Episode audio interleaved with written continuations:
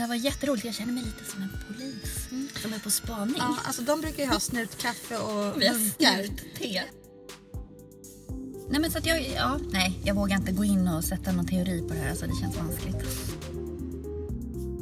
Inte kommer välplanerad till möten. Eh, pratar illa om andra framför en. Eh, luktar illa. Alltså människor är så fina. Ja, men jag bara så här. Men tusen miljoners triljarders tack. Det är Lite en som grej. Pavlovs hundar fast Ja. med musik. Och vet du, då har du hamnat i den här fällan som vi pratade om förut. Ja. Du tänker för mycket. Generellt är det väl det som är problemet både i relationsutveckling och grupputveckling. Jag tror inte att du och jag skulle göra så jättebra som spanpoliser. Hej! Hej Jessica! Hur är det? Men jag tycker det är riktigt fint. Hur har du, eh, hur har du det här i stolen? Jo men det är bra. Jag är, jag är i eh, chock och eh, känner mig inspirerad och eh, känner mig eh, överraskad. Men du, tänk, du, du tyckte väl att min plan var bra? Jag Ja, nej. som att det var riktigt trevligt Ja. att sätta det här. Absolut. Alltså jag är för det här till 100 procent. Det här var jätteroligt. Jag känner mig lite som en polis som är på spaning. Ja, alltså de brukar ju ha snutkaffe och Vi munkar. snutte. Vi har snutte och blåbärsmuffins. Och vi är på span. Ja. Vi spanar ut över, över eh, Djurgården ja exakt, Blockhusudden. Det är där det händer. För vi är i Nacka strand. Ja, här hänger vi. Ja. Eh, ja, men jag tänkte så här va, att eh, det här med att jag tänkte du gillar ju inte att resa. Nej. Och då tänkte jag att en lagom resa för dig det kanske är att åka från Lidingö till Nacka strand. Mm. Jag tänkte att det var så lagom. Nej men den, den är så mysig den här båten. Jag höll på att missa den dock. Jag var helt övertygad. Det stod Nybroplan på den. Ja, det är var, helt rätt båt Jessica. Ja, men jag var helt övertygad om att den då gick till Nybroplan. Ja, det gör den på sikt. Ja, och jag tänkte ju tvärtom då. Så jag, Ja. jag var lite sådär dryg och bara frågade honom så här, ja, jag ska till Nacka strand i nästa båt. Och han Borde bara, du inte stå Nacka strand på båten? ja men det var ju det jag tyckte. Han bara tittade på mig och bara, nej, det är den här. Jag bara, åh helsike. Så fick jag jättebråttom på båten då. Så Ja. Så nu sitter vi här i alla fall med utsikt över ett snöigt eh, Djurgård, Ja. Djurgården.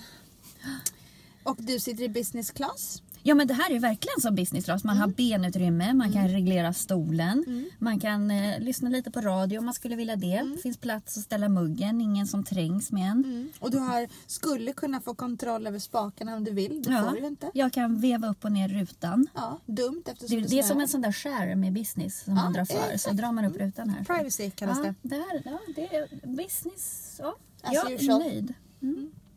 Hur har din, klart. eh, men det, då är det okej i alla fall. Ja, jag är hur nöjd som helst. Det är ju asbra. Jag tänkte, varför ska vi alltid ses i ett rum? Kan vi inte ses i en bil? Ja men precis. Jag gillar det här med att få leka polis här. Ja. Det, tänker du på att folk tittar lite konstigt på oss när de Jo, exakt.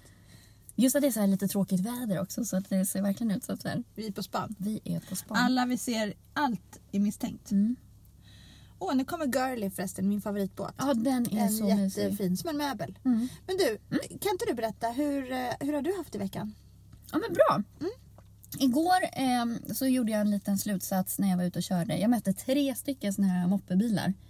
Jaha, ah, oh, ah. Ja, eller hur? Ja. Alltså, har du tänkt på att de aldrig bromsar kurvorna? De bara sladdar in i kurvan. Eh, Jag har inte tänkt på just det, men när du säger det så är det nog så ja. Och jag kan tänka att det känns lite skakigt generellt. Eller hur? Jag tror att det har att göra med att jag blir lite skakig för jag tänker att oj, tänk om den där lilla bilen den skulle ju fara som en vante om det händer något. Ja men det händer ju grejer, det är ju det som är. Mm. Jag träffade en eh, liten person höll jag på att säga. Nej, men alltså, Såg du ner på den personen? nej, nej, nej, nej.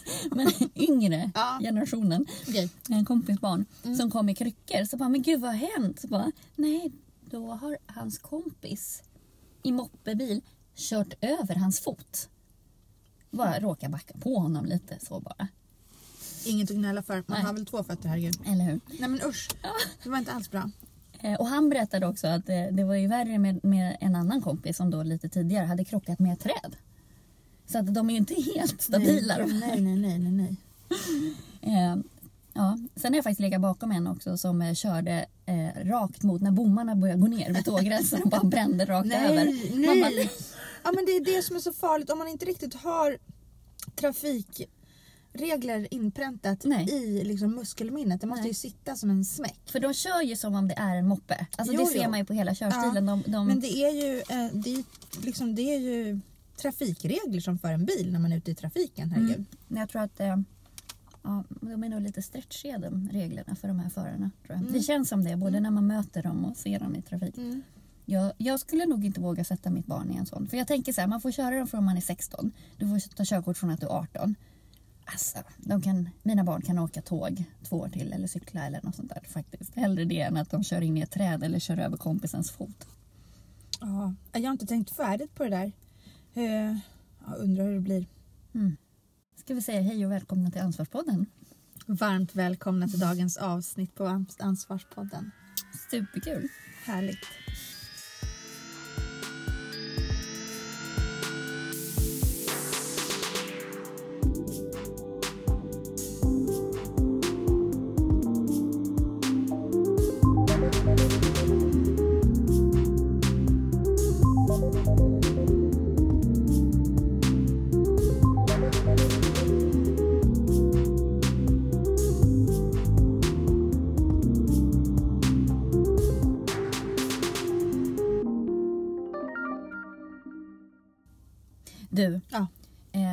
Tror du är bättre förare då? Stora syskon eller lilla syskon? Helt klart lillasyskon. Eftersom jag är yngst så är det klart jag kör bäst. Jag vet inte. Eh, det där kan ju ha li- lite grann med temperament att göra, i alla fall hos mig. Mm. Blir jag riktigt irriterad när jag kör bil, Mm. då är jag medveten om att jag... Ja men det är som man sitter och kör bil och man blir lite irriterad. Det är inte så att kroppen bara åh vad härligt det är. Utan man spänner sig, man för säkert kroppen lite framåt och man Mm. gasar nog på lite grann. Eh, omedvetet eller medvetet. Jag tror det. Mm. Eh, och vad hade det med att man var lilla syster och stora syskon att göra? Ja. mm. ja. Svårt att säga det. Vad tror du själv? Men jag tänker så här, vi hade ju lite teorier förra gången om Ja. att eh, ens plats i syskonskaran spelar lite roll för hur man beter sig. Mm. Och jag, då enligt våra fördomar, eller mina kanske framförallt, eller om man läser artiklar och sådär, så finns det ju någon form av tendens att eh, stora äldsta syskon har lite mer ofta ledaregenskaper. Vilket inte är så konstigt för de tränar ju på det här ända sedan de är små. Ja, och kanske går igång på prestation för att det är första barnet och det kanske förväntas få mycket beröm för saker den gör. Titta nu kan du stå vad duktig du är. Titta Mm. nu kan du gå vad duktig du är. Titta nu kan du göra det här vad duktig du är. Precis. Eh, blir som inpräntad på det. Det är klart att det påverkar. Ja. Och det kanske påverkar körningen också. Ja, att man ska visa sig duktig i trafiken. Eller att man Hur är- gör man då? Ja. Eller att man är lite... Eh, nej men så att jag, ja, nej jag vågar inte gå in och sätta någon teori på det här. Alltså det känns vanskligt. Ja, det är vanskligt. Men du, jag tänkte på det här med stora syskon. Eh, jag läste någon artikel om att eh, eh, stora syskon om man tar ett gäng med, med eh, företagsledare på höga positioner Ja. så eh, är en stor majoritet är stora syskon. På samma sätt om du tar eh, ett gäng med professionella eh, lagspelare, fotbollsspelare till exempel, och så, eh, så är eh, majoriteten födda första delen av året. Är det så? Ja, det är det. Men vad spännande. Men det är för att man biologiskt då är lite före de andra. Ja. Och, och då blir man selekter, alltså utvald till, i och med att man går efter kronologisk ålder. Så, så att då den som är född i januari är nästan ett år äldre än den som är född i december. Och det spelar rätt stor roll när man är 14-15 år. Ja. Då är man ju automatiskt ofta starkare och, och då blir man uttagen till bästa lagen och sådär. Gud vad spännande. Ja, och det där har man ju börjat kolla på om det är verkligen så man ska göra. För att det finns ju Ja, hur också... är det med det där Ja, egentligen? men det finns ju jättemycket också som visar på eh, att det är en fördel att vara lite late bloomer och sådär också. Att man inte ska sålla bort någon bara för att den inte är toppspelare i tidig ålder. Utan, Nej, jag menar det kan ju hända väldigt mycket på några månader. Ja, och det finns ju de som börjar med en sport jätte, jättesent Ja. också och blir superbra. Och de som är superduktiga när de är små kan tröttna ändå när de är 18-19. Ja, ja, precis. Det kan ju bli så också att det blir för mycket press på en Mm. när man är yngre. Att man säger, nej men nu är pressen så stor, nu lägger jag av. För nu orkar jag inte leva upp till det här att vara så duktig hela tiden. Nej. Eller andra kan ju tycka att det är fantastiskt. Så det... där är det så väldigt gener- alltså, det, det är lite svårt att... Det är lätt att generalisera. Mm. Men det är svårt att se till varje individ för det där är så himla individuellt. Mm. Jag kan se en, en eh, sådär tendens bland de jag känner som är stora syskon. Mm. Att de är lite sådär eh, gulle... Inte gulligull för att de är små utan för att de har första barnet och det blir liksom så stor grej Mhm. kring dem. Att de är... Ja. Jaha. Jag kan nog nästan uppleva tvärtom istället. ja. Att lilla syskonet Att lilla är så syskonet Det blir gulligt av Ja. alla. Liksom. Ja, Det lilla gulligull. Och så har vi mellansyskonet. Mm. Vad händer där? Mm. Den är ständiga diplomaten Ja. som måste medla mellan ja, alla. det blir nog så. Måste medla mellan liten och stor. Ja, jag är ju lill, lilla syra. Sen tror jag också det spelar roll om man är så här stora syster lillebror, Ja. eh, storebror lilla syster, Ja. lillebror storebror. ja. Alltså den grejen spelar nog också roll. Beroende på hur den konstellationen ser ut, ja. Precis. Ja. Sen har du ju det här med pseudotvillingar som också är jätteintressant. Ja. Att det, om det är mer än eh, 16 månader tror jag. Eh, Emellan, ja. Ja, precis. Eller mindre än 16 månader så, så blir, det, då blir man som tvillingar istället. Ja, just det. Mindre. Och där läste jag en artikel Mm. att om den äldsta då är kille Mm. och det är som en storebror och lilla syster fast de är pseudotvillingar Ja. så skiftar det ofta. Så att det är tjejen som blir stora syster istället Mm. i de här rollerna. Det är jätte... Som får den rollen. Jaha. Ja, superspännande. Faktiskt. Vad intressant. Ja. Alltså du är så påläst. Jag är så imponerad. Du kan så många såna där häftiga saker. Det är kul. Sen finns det också en grej som eh, en eh, forskare som heter Elisabeth eh, Schönbeck, hon har forskat jättemycket på det här med syskon. Eh, just det här, vad är den optimala åldern? Och då kan man ju se sen Försäkringskassan införde att du får behålla samma föräldrapenning om du blir gravid igen inom 18 månader är det väl? Det är därför vi har typ två år mellan barn.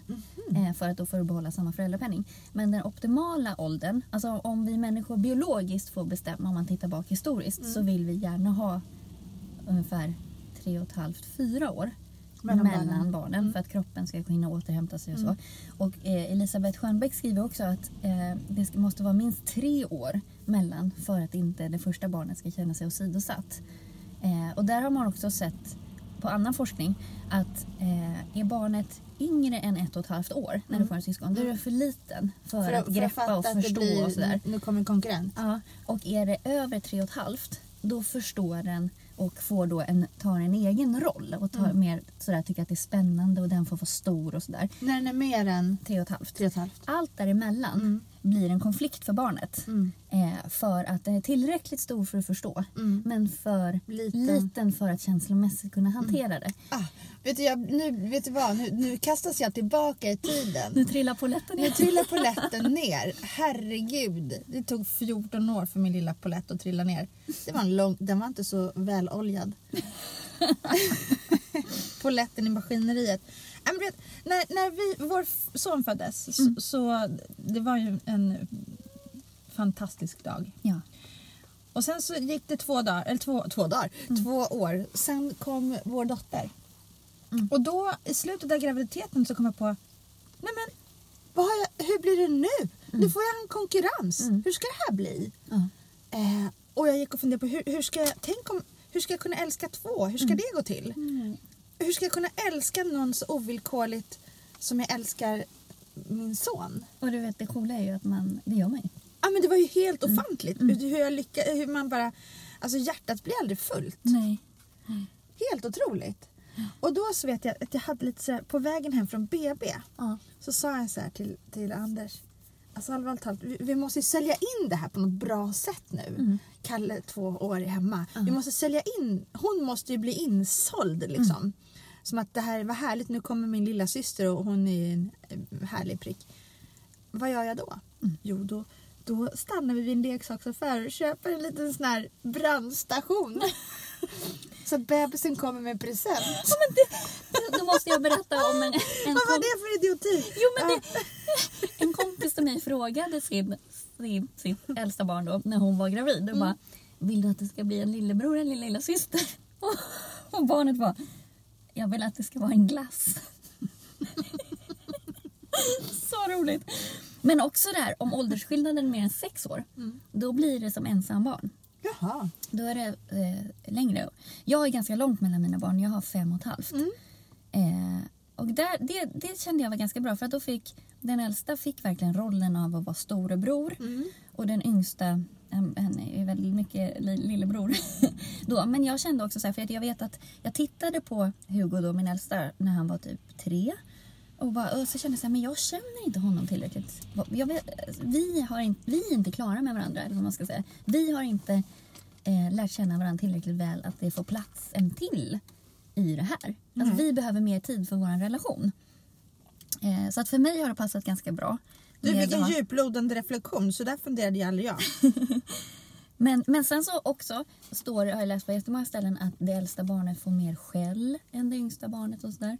Och där är jag inte benägen att hålla med. Det måste Nej, nog vara... alltså, tyvärr är det så att jag... Jag skäller väldigt mycket mer på min yngsta, eller jag försöker inte skälla på honom, men han är mycket mer impulsiv och det händer väldigt mycket kring honom hela tiden. Mm, Så honom får man korrigera och så. Han tänker inte vad han gör. Medan min äldsta är Nej, men väldigt ibland har de ju otur när de tänker Jessica. Ja, väldigt mycket otur. Och då kan det bli tokigt. Ja. Ja. Och det här är så farligt också. Så att det inte blir att han blir förstärkt i det här att han bara gör fel. Eller att, det, eller att han får bli medveten om att det blir det är väldigt mycket otur när han tänker. ja. Men där är Så att det inte blir så här med... Han är så liten. Han förstod inte att han gjorde, att du gjorde, att han gjorde dig illa nu när han fick en, när han fick en Men det säger, det säger han ju själv ju. Mm. Att eh, när hans storebror bråkar på honom. Mm. Så bara, men Hugo, jag är så liten så jag förstår ingenting. Och det har han ju tagit från Alfons. Det är likadant där när han återupprepar och pratar om sig själv i tredje person. Ja. Och bara, Hugo, mamma säger att eh, du måste tala om för Ludvig vad Ludvig ska städa för att han förstår inte. Att du bara säger städare där. Men det, det pratade vi om förut. Men just att han så pratar om sig själv i tredje person. Och bara återupprepar det jag säger. Ja, gulle. Ja. Ja. ja, det är roligt. De är fina dina pojkar. Men det är spännande att, att man kan bli så olika fast man är fast å andra sidan syskon. Även om de är uppväxta i samma familj och samma, under samma förutsättningar och så, där, så är de ju, de har ju andra, det är ju andra uppväxter. De kommer in i helt olika världar. Ja, olika... jag tror att man upplever sin uppväxt på helt olika sätt. Gud, det tror jag verkligen. För att man har ju en olika uppfattning om precis allt. Ja, och sen har man ju olika behov också. Ja, ja. Det som är optimalt för ett syskon kanske inte alls är optimalt för ett Nej. annat. Där är jättespännande just det där att vad, vad är kärlek? Mm. Att man också inte bara utgår från sina egna behov utan så här, hur visar mamma och pappa kärlek till exempel. Mm. Eh, men också kring till, sina egna barn. Att man, så här, vad, vad är kärlek för det här barnet? Hur Mm. tolkar det barnet? ja, man kan ju ta emot kärlek på olika sätt. Mm. Och inte. Precis. Men eh, ja, man kanske kan konstatera med att eh, för som att vara stora syskon då att eh, om man är stor så måste man vara snäll. Så är det verkligen. Om man är stor så måste man vara snäll. Det är ett himla ansvar. Mm, verkligen. Ja, det är ett ansvar att vara människa generellt, oavsett storlek. Mm. Vet du vad som hände mig i veckan? Nej, berätta. Eh, jag hade lite, det var, det var lite slabbigt väder, säger man så? Eh, och på morgonen när jag gick så tänkte jag så äh, men jag kör Jag gummistövlar. trodde du skulle sladdrigt väder. Ja, det var lite sladdrigt. S- Alltså, ja, man halkar, så så sätt det var lite så här sladdigt. Och då tänkte jag så här, nej men jag kör gummistövlar. Men jag kan inte gå runt på jobbet med gummistövlar för då kommer jag ju smälta bort. Jag måste ha med mig ett par andra skor. Mm. Så jag tar med mig ett par skor i en, i en, i en liten påse och så åker jag till jobbet. Och sen så på vägen hem så gör jag ju samma grej att jag då sätter på mig mina stövlar igen så att jag skulle sladda hem. Mm. Och jag skulle åka buss. Och så tog jag med mig min eh, lilla vän Scott. Ja. Eh, och så fick jag ett samtal och så hade jag den här påsen och det var ett him- du vet, jag var i tusen tankar. Är, får jag, är Skott en sån hund som vet vad han ska ta vägen när ni åker kommunalt? Ja, han, det han leder mig. Det är som att han är min ledsagare. Det är fantastiskt. För att, hundar kan ju bre ut sig enormt eller så kan de bara så här, bara smälta in och vara Nej, men han, är, han, han är nog ganska... Han, han bara... Han, han är väldigt eh, foglig och Ja, liksom gör... det är väldigt viktigt Smidig faktiskt. är han. Och som flyttar på sig när man möter folk på. För, ja, fast han fick ju freakspelet på, på eh, konduktören på Lidingöbanan. Det har aldrig skett förut. Nej, men gud. Men han bara helt plötsligt så skällde han ut henne. Det var fruktansvärt. Jag fick ju be om ursäkt. Mm. Men i alla fall mina skor. jag sätter mig där på bussen och pratar det här samtalet och har skott. Jag ska precis kliva av. Eh, och så när jag kliver av bussen och dörrarna slår igen och den åker så kommer jag på mina skor. Nej. Och de var ju helt nyinköpta. Nej. Eh, och jag tycker jättemycket om det. Jag tänkte, men nej men det här händer ju inte. Nej. Ah, irriterande. Tänkte, de där får man väl ringa någonstans och hämta upp. Och det kommer ju aldrig hända att jag gör det. För att det är, usch, jag är så lat. Jag trodde du skulle säga så här, det kommer ju aldrig hända att de finns kvar eller någon har lämnat in dem. Oj, nu körde den där bilen in i staketet. Oj. Men det verkade inte han bry sig om. Det var en Volvo så det spelar inte så stor roll. Hur tänkte du nu? Nej, Nej det där var norm, icke normkritiskt tänkande. Nu, Jag tänkte att Volvo är så tåliga. Ja, så du menar liksom så. Som Ja, robusta ja, ja, ja, bilar. ja. Du tänkte så. Att, ja, för det verkar inte synas. Nej men precis, jag säger ju det. Herregud. Ja, eh, mina skor. När jag kliver av så inser jag att nej, men de, här bus, den, här- de här skorna kan jag inte, kommer inte jag få tillbaka. Mm. Sätter mig i bilen. För att jag hade infartsparkerat nämligen. Ja. Här uppe på, på uh, Nacka strand här. Mm. Jag hämtar bilen och då slår det mig. Ah, den där bussen kanske har åkt den här lilla, det här lilla varvet upp i backen. Tänk om det är den bussen som kommer nu. Mm. Så jag ilar förbi Smart. parkerar Mm. och säger ursäkta mig. Var det möjligen som så att du var uppe och vände nu precis i området här? Mm. Skulle jag bara kunna få se om jag har kvar mina skor här? Jag Ja. förstår att du har bråttom men Mm. skulle jag kunna få en sekund? Ja, menar du de här? Åh. Alltså människor är så fina. Ja, men jag bara så här, men tusen Ah. miljoners triljarders tack. Mm. Jag blir jätteglad. 1-0 till dig och 1-0. otur. 1-0 till mig och otur. Jag tänkte så här, nu börjar vi snacka. Mm. Nu börjar stjärnorna ställa in sig Jessica. Och vet du, man måste ta med sig såna här grejer. För de få gånger faktiskt som man har otur eller som det inte går ens väg. Att man bara tänker på alla gånger som faktiskt går. Ja, jag tror att man har, har mer tur än man Ja. reflekterar över. Ja, och det är så värdefullt att faktiskt, så fort man har, får en parkeringsplats och det är inte fullt, tur. Att man är Tur. tacksam för sådana saker. Mm. Att vara tacksam för det lilla. Ja, eller att man, Det är ju ganska enkelt. att man slipper stå i köer till exempel. Att man slipper stå och vänta. Att man får tillbaka grejer. Folk är så ärliga och gulliga och snälla. Och det måste man också vara med och bidra till. Ja. Så att liksom pay it forward. Verkligen. Superviktigt. Jag tänker så här 1-0 1-0 tur. Det var ju som med, med dig och paddan där som du glömde. Ja, min dator och ja. paddan. Herregud. Ja. Herregud. Mm. Nej, men det där måste man verkligen ha med sig och vara tacksam för. Och ibland utmanar universum Mm. och ibland inte. Katarina, Ja. hur går det med träningen? Eh, ska jag vara ärlig eller artig? Mm. Jag tänker ärlig men artig.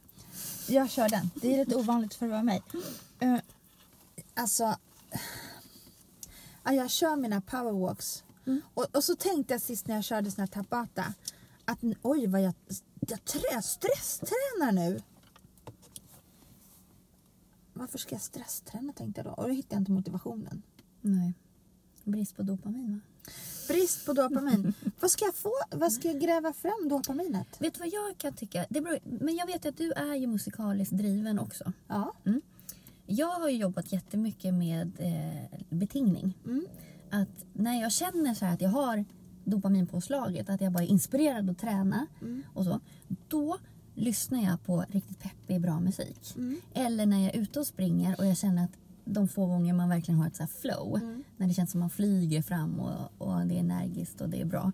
Då lyssnar jag också på en viss typ av musik. Så att jag betingar den musiken med den känslan. Mm. Så sen när jag då sätter på den här musiken så kommer det där tillbaka lite grann. Mm. Det är Lite en som grej. Pavlovs hundar fast Ja. med musik. Mm, precis. Och det kan man säkert göra med kanske kläder eller andra saker också. Men att man försöker betinga ett visst önskat beteende med någonting som man faktiskt ska men styra det, över. det är klokt. Och sen så hamnar jag ju i försvar. Och då hamnar jag i så här, ja men jag har inte tid. Nej men jag kan ju prioritera tiden. Varför Mm. prioriterar jag inte den tiden? Och vet du, då har du hamnat i den här fällan som vi pratade om förut. Ja. Du tänker för mycket. ja, Bara exakt. gör. Boka upp och så gör. Mm.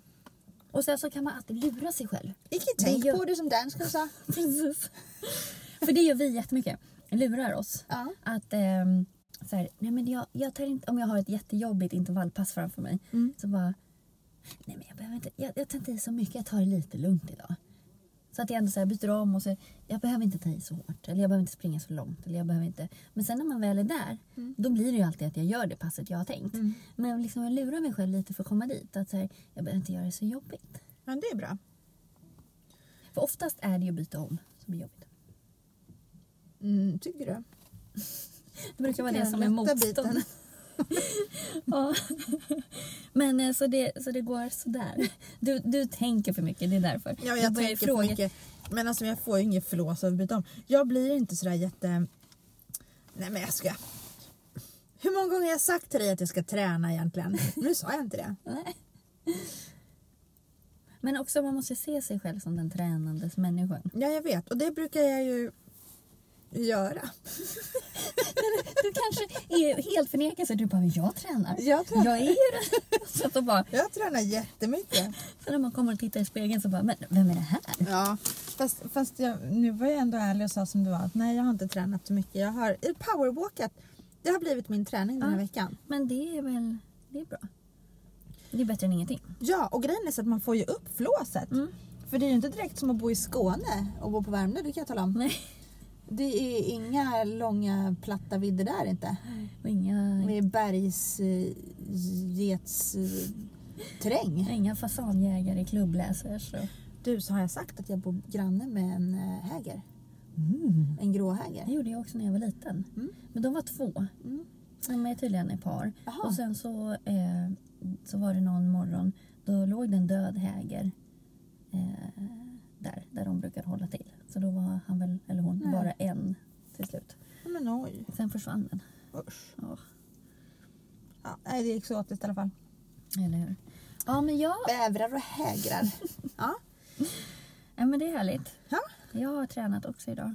har du idag? Mm. Vad duktig du är. Ja. Nej, men jag var nöjd. Jag har lite problem att få upp pulsen ordentligt. Alltså i, min puls är så pass...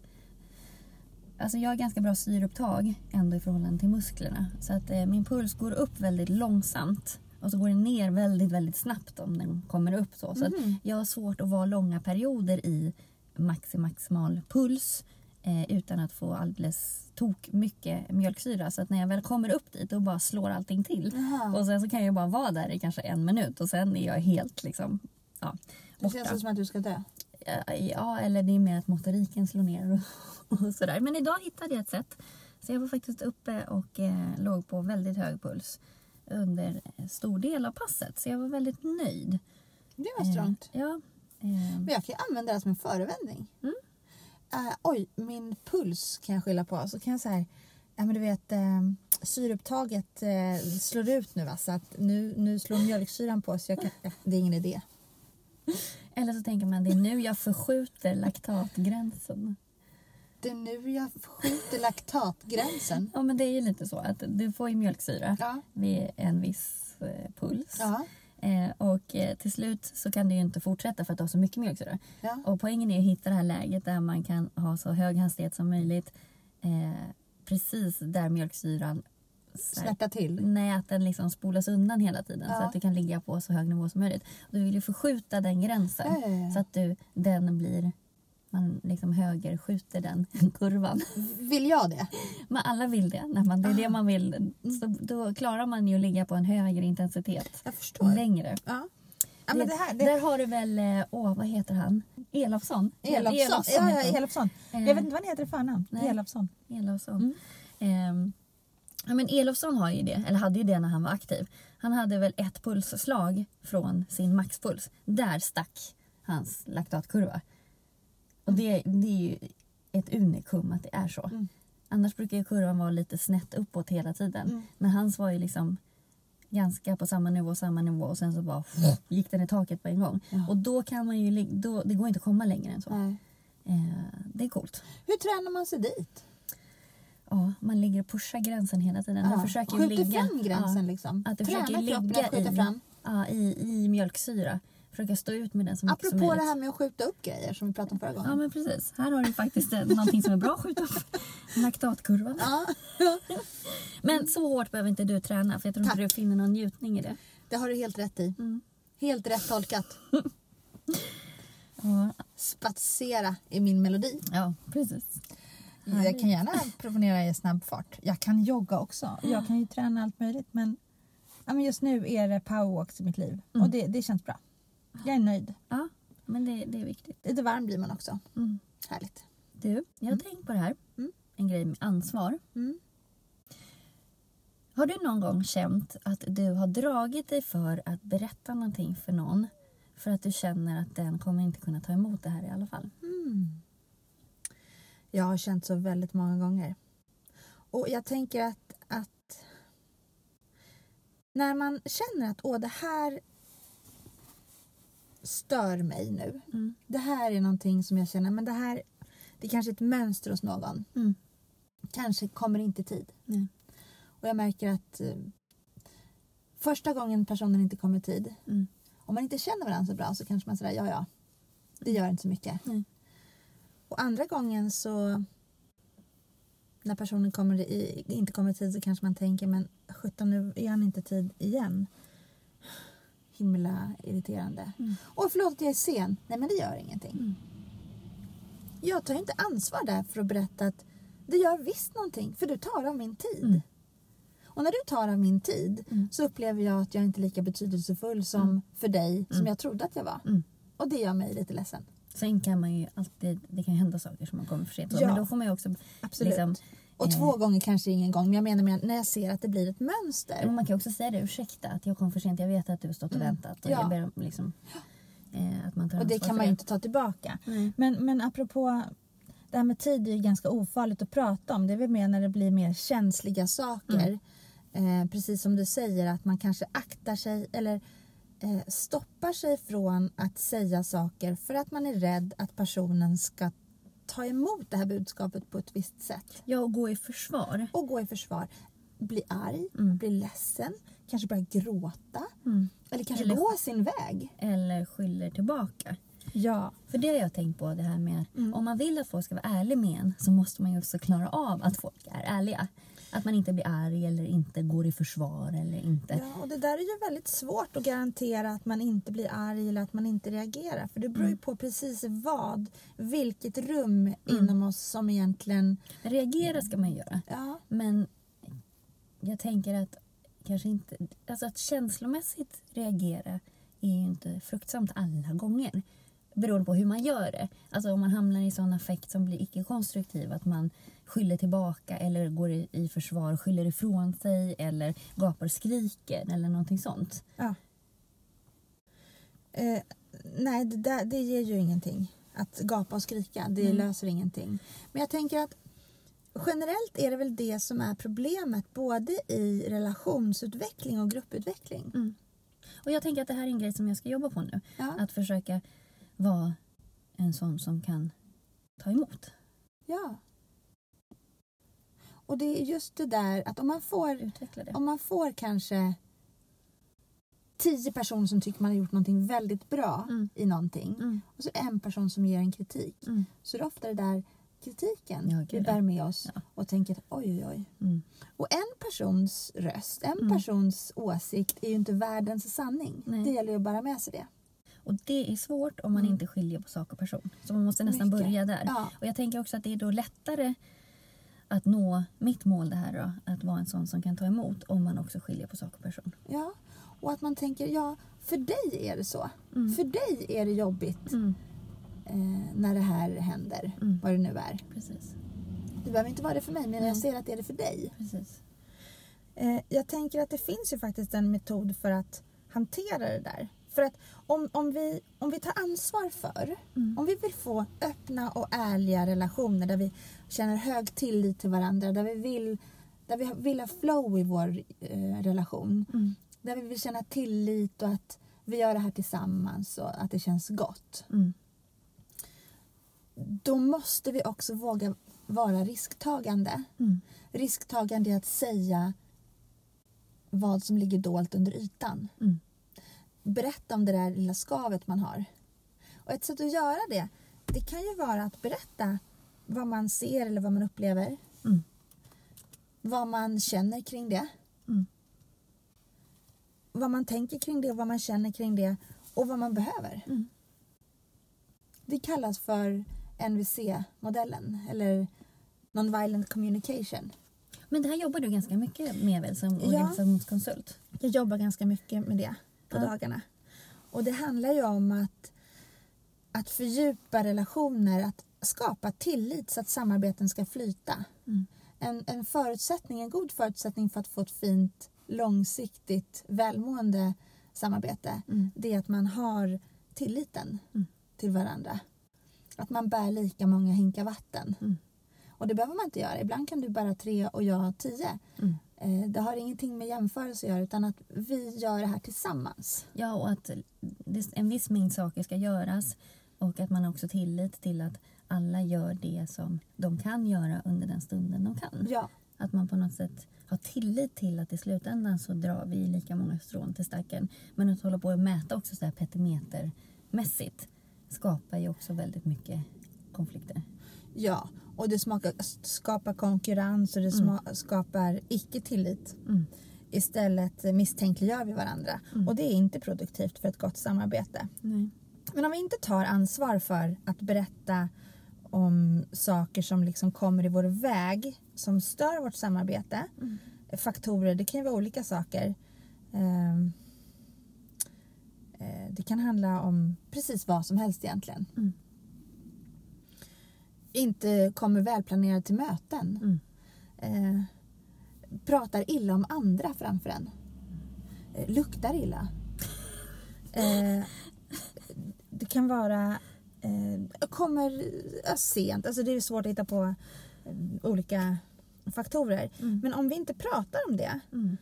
så byggs det på i oss att hjärnan, vi får in det här i vårt liksom, muskelminne. Mm.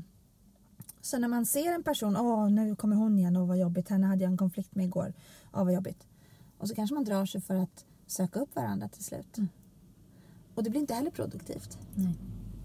Eh, och alla i ens närhet känner på sig att oj nu är det någonting. Mm. Hon säger inte att det är någonting men det känns. Det Mm. strålar, personen strålar ut Mm. eh, att det är någonting som inte står rätt till. Mm. Och det är vad man kallar i rosa zon. Mm. Och det, att vara i röd zon, alltså när man känner sig otroligt irriterad Mm. på insidan. Men man kanske inte tar ansvar för det utan man, man drar sig undan eller liksom bara låter det bero. Passivt aggressivt. Ja, man är passivt aggressiv. För man vill ju ändå att de ska veta någonstans. De borde det, veta. Ja, med det beteendet. Ja, precis. Men det är väldigt svårt att förstå om ingen kommunicerar ut vad den personen behöver. Mm. Men det där måste ju vara jättehäftigt att jobba med. För jag vet, du har ju Optic Mind Mm. och jobbar ju eh, som organisations, organisationskonsult. Ja. Eh, och träffar ju på väldigt mycket sådär. Och jag kan tänka mig att det måste ändå vara samma typ av problem som ligger i varje grupp Ja. nästan. Alltså, ja. Många gånger, alltså, ur, alltså kärnan är ju... Vem, hur... Jag tänker så att jag, jag leder mig själv hela tiden. Vi som människor, vi leder oss själva som individer. Mm. Vi fattar beslut, ja eller nej. Mm. Vi eh, fattar beslut om tusen saker hit och dit. Mm. Om jag har koll på hur jag ska leda mig själv så blir det lättare att leda andra. Mm. Och lättare också att ha tid. Om jag är trygg i mig själv då behöver jag inte lägga ner massa tid och energi på mig själv. Då har jag också lättare att se vad andra gör och vad de har för behov. Mm. Och då måste man ju, tänker jag, bli en bättre ledare. Mm. Visst är det så. Det handlar om, om att liksom trimma sitt eget ledarskap Mm. för att kunna fungera bättre, för att kunna ta eget ansvar Mm. för att bidra med att en grupp ska fungera. Eller ta eget ansvar för att jag ska fungera. Mm. Men du, vad är, har du sett något mönster? Finns det något, någon egenskap eller någon förmåga som återkommer som en bristande förmåga hos många ledare, alltså i ledarskapet som du har stött på? Ja, jag kan uppleva att om man tänker att tillit och öppenhet går hand i hand. Mm. Och har man inte egen tillit till att man kan vara öppen på ett empatiskt sätt. Mm. Då är det väldigt svårt att berätta för dem man leder vad man behöver som ledare. Om man som ledare då väljer aktivt att inte ta det där för det var inte så farligt att, att han kom två timmar sent nu. Mm. Jag förstår att man hittar på att det inte gör så mycket. Mm.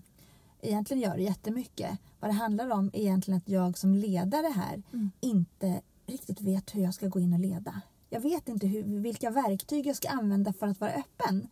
För om jag är öppen med att jag tycker att det är dåligt att du kommer två timmar sent Mm. då finns det ju risk med att jag trampar dig på tårna.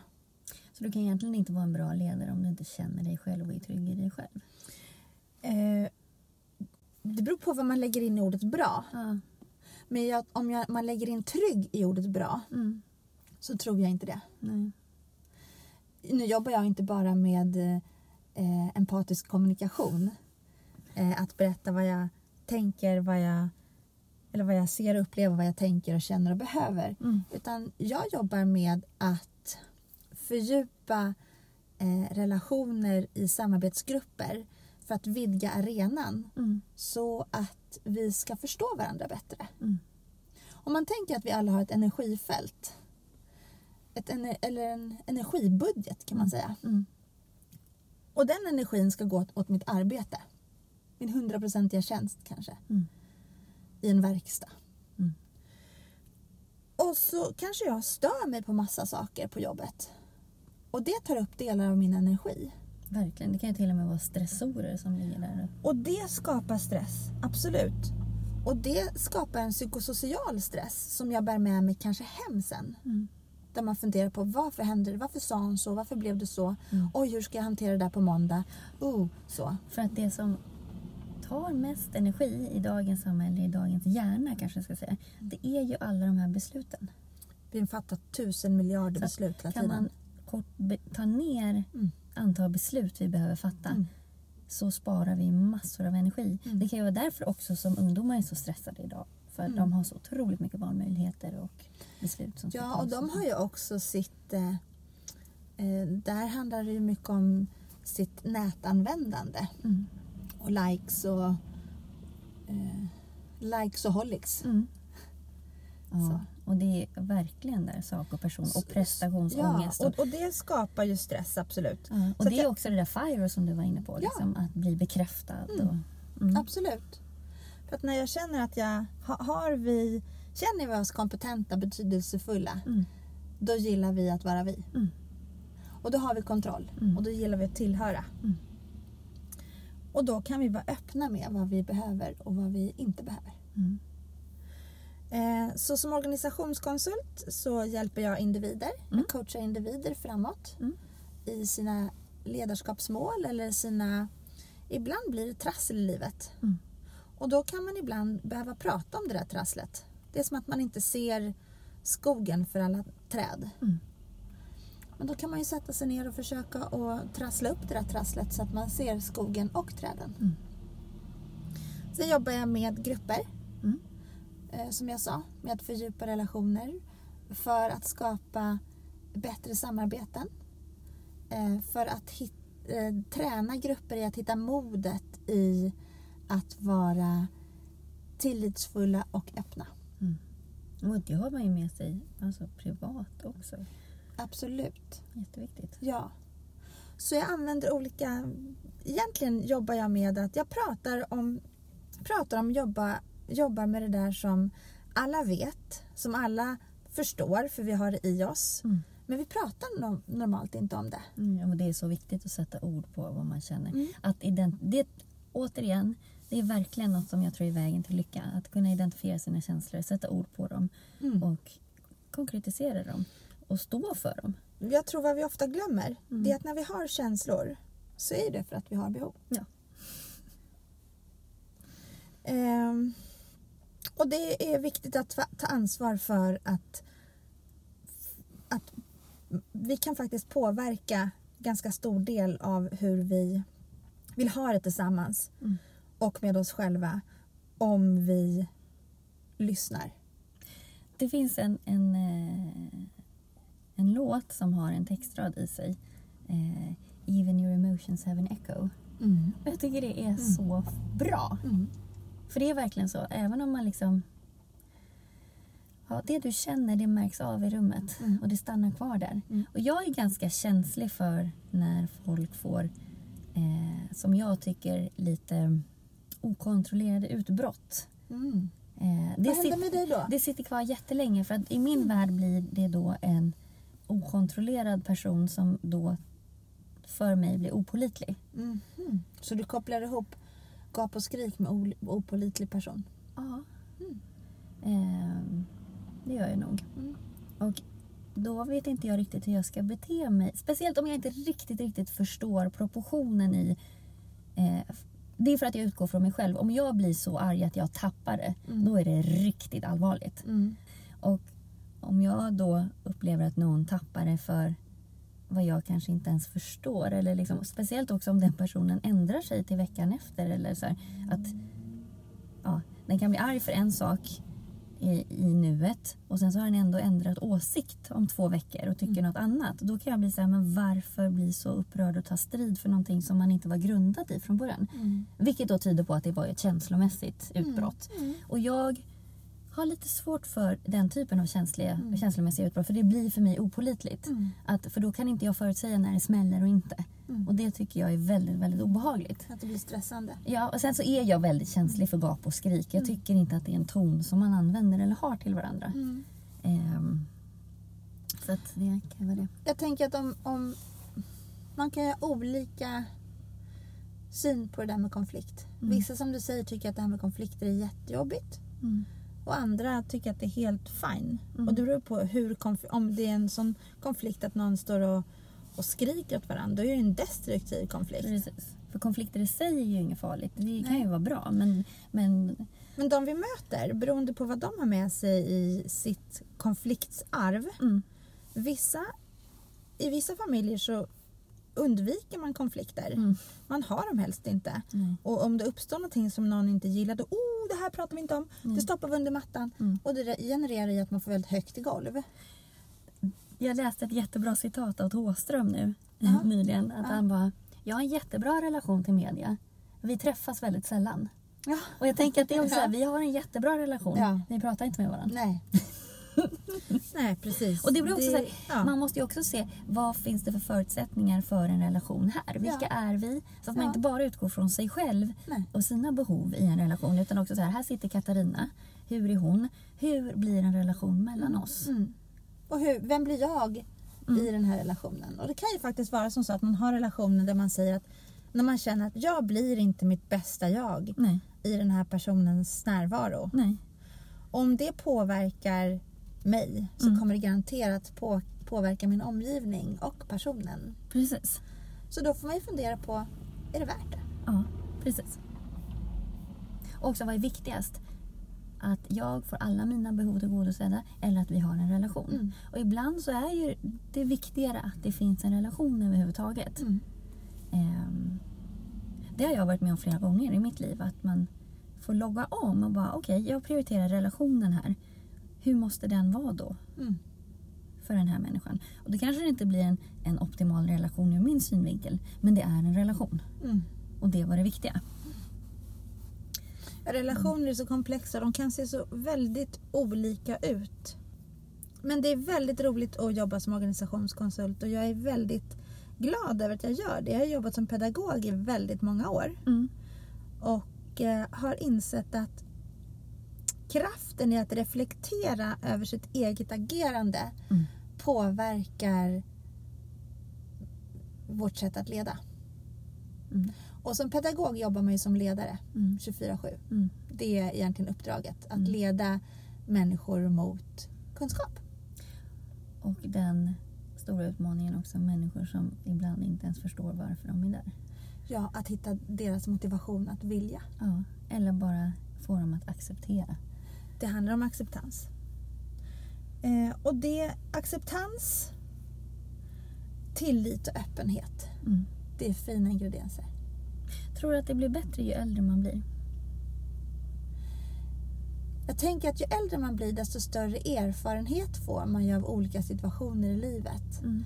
Så att jag tror att ju mer man tränar på att till exempel prata med andra om jobbiga saker, Mm. eh, desto mer avslappnad och kompetent tror jag att man känner sig i sådana situationer. Mm. Och då tror jag att man att det blir lättare. Nu bara ser jag mig själv så här, knöka mig in på alla pensionärsträffar som finns och bara suga åt mig. Har du några pensionärspoäng? Om jag har, att jag har. Jag måste säga det. Jag är... Ja, alltså jag säger så många konstiga saker. Ja, du har många gammaldags uttryck. Ja, och jag vet. Göta-Petter. Göta Petter. Alltså Agnes och eh, Elinor, Mm. två väninnor till mig, vi jobbar ihop. Mm. Eh, ja, jag tror att de Vi kan säga hej hej Agnes, för vi vet att hon lyssnar.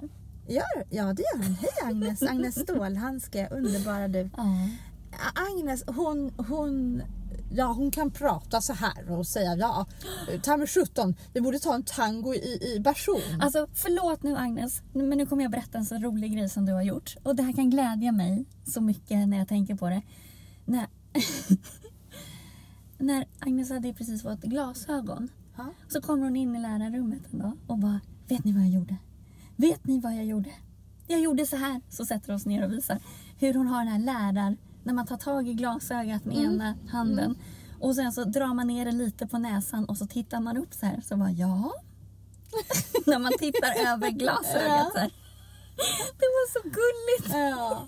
ja, hon är underbar. Ja, hon är fantastisk. Ja. Eh, nej men jag har pensionärspoäng säger du. Jag har ganska mycket sägningar. Jag säger såna här gammaldagsa saker. Mm. Eh,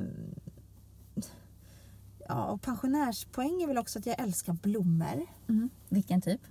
Det är allt som alla blommor. Du vet att liljor är pensionärsblomman nummer ett. Jag älskar liljor men de doftar väldigt starkt. De doftar pensionär. Det kanske de gör. Och det för mig doftar det doftar begravning tycker jag. Oj då. Ja. Ja, Min erfarenhet av, av begravning är att det är väldigt mycket liljor. Ja, pensionär. Nej. Pensionär. Ja. Nej, nu gick jag över gränsen. Mm, nej men eh, jag, jag tycker om eh, jag tycker om växter. Mm. Pratar du med dem?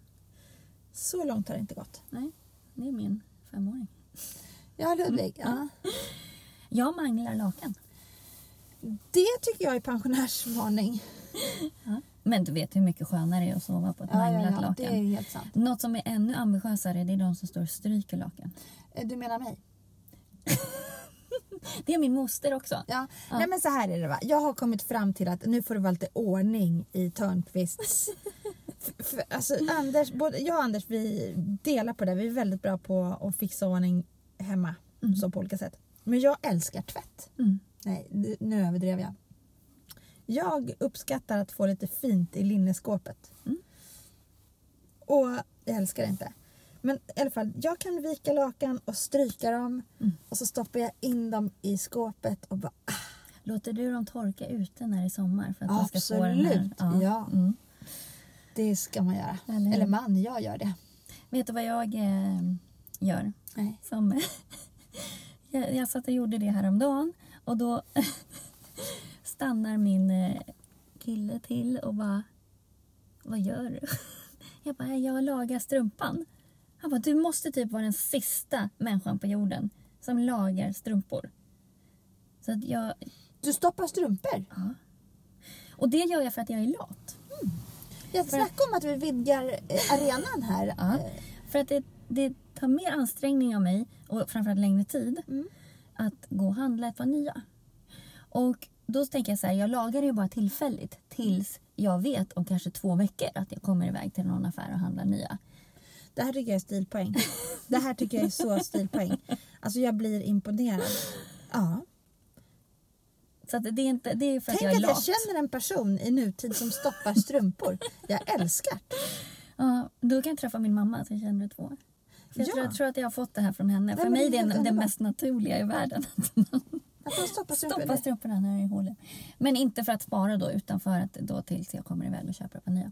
Nej, men det är helt fantastiskt.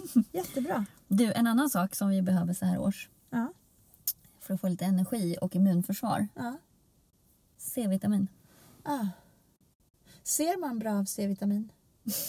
Nej, det är A-vitamin och D-vitamin som påverkar hjärnan. Okej. Men C-vitamin ingår ju i produktionen av kollagen. Mhm. Och kollagen är det som gör att vår hud blir elastisk eller håller sig elastisk och alla mjuk, mjukväv och bindväv Mm. i kroppen. Så jag tänker också det apropå pensionär. För att motverka att åtminstone se pensionärig ut Mm. så ska vi få i oss mycket kollagen så att vi får så slät hy och vidgade blodkärl så vi inte får eh, strokes och sådana saker. Och då behöver man C-vitamin. C-vitamin. Men du, apropå det där med, med fina linjer. Mm. Jag tycker det är vackert. Ja, vissa rynkor är ju otroligt fina. Det pratade vi om förut. Ja. De här kråksparkarna. Ja, just det. Men man kan ta askorbinsyra. Ja. Då får man jättehög dos av C-vitamin. Det är bra. Med något surt också. Man ska gärna... Askorbinsyra. Ja, det kan man köpa så här som bikarbonat, typ så pulver. Ja.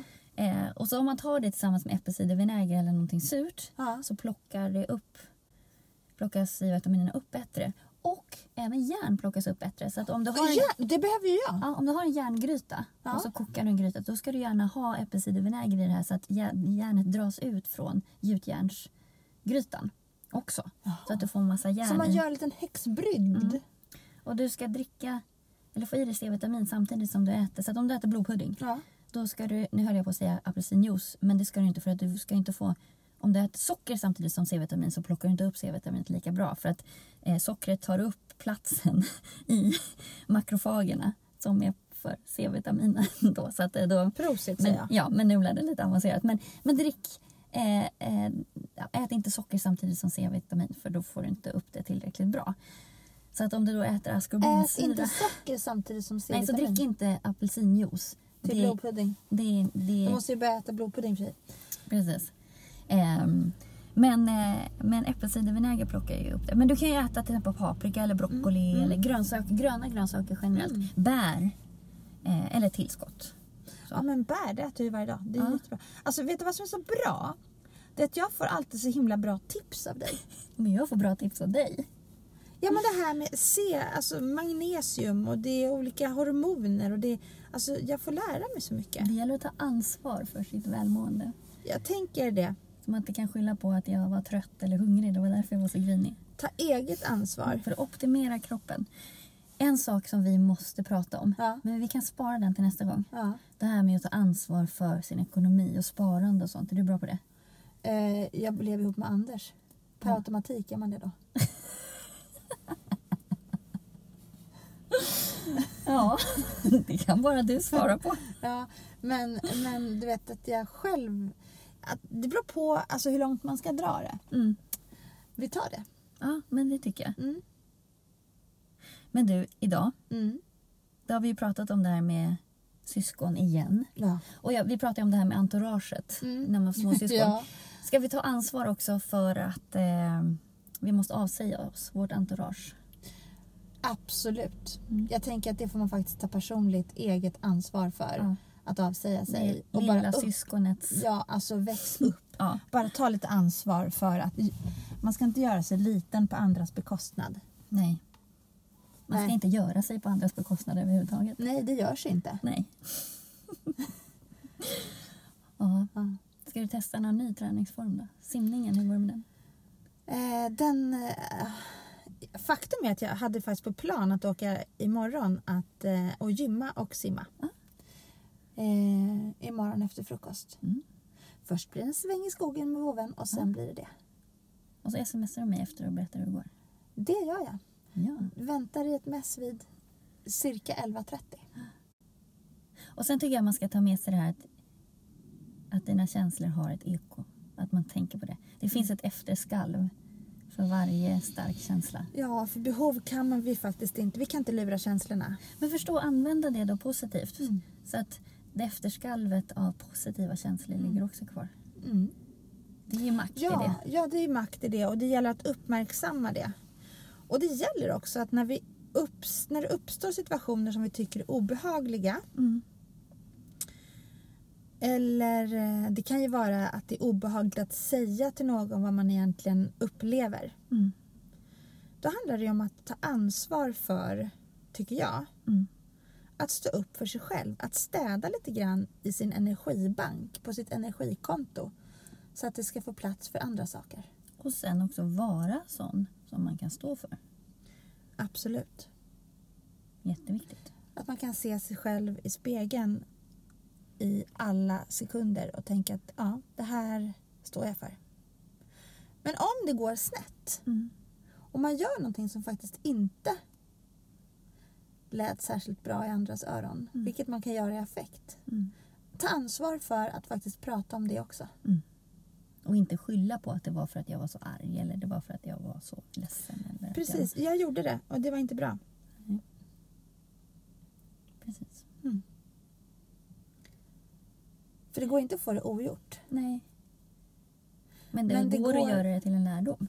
Ja, Och det går också att använda det till att skapa ett större förtroende också. ja, Att man faktiskt föregår med gott exempel och visar att jag, jag kan göra misstag och, men jag vet också hur jag ska hantera dem och gå vidare med det. ja. Ja, det är, man kan ta ansvar på många sätt. Men just ansvar är... Är shit. Eller hur? Och vara tacksam för alla 1-0 till mig. Ja, som med skorna. Ja. Det står 1-0. Det har hänt fler, gånger, fler saker sedan dess. Mm. Vet du vad jag sitter och funderar lite grann på? Nej. Du vet, de som jobbar som poliser, Mm. det är personer jag ser upp till. Så otroligt eh, bra val. Faktiskt. Det är imponerande. Men jag undrar, Mm.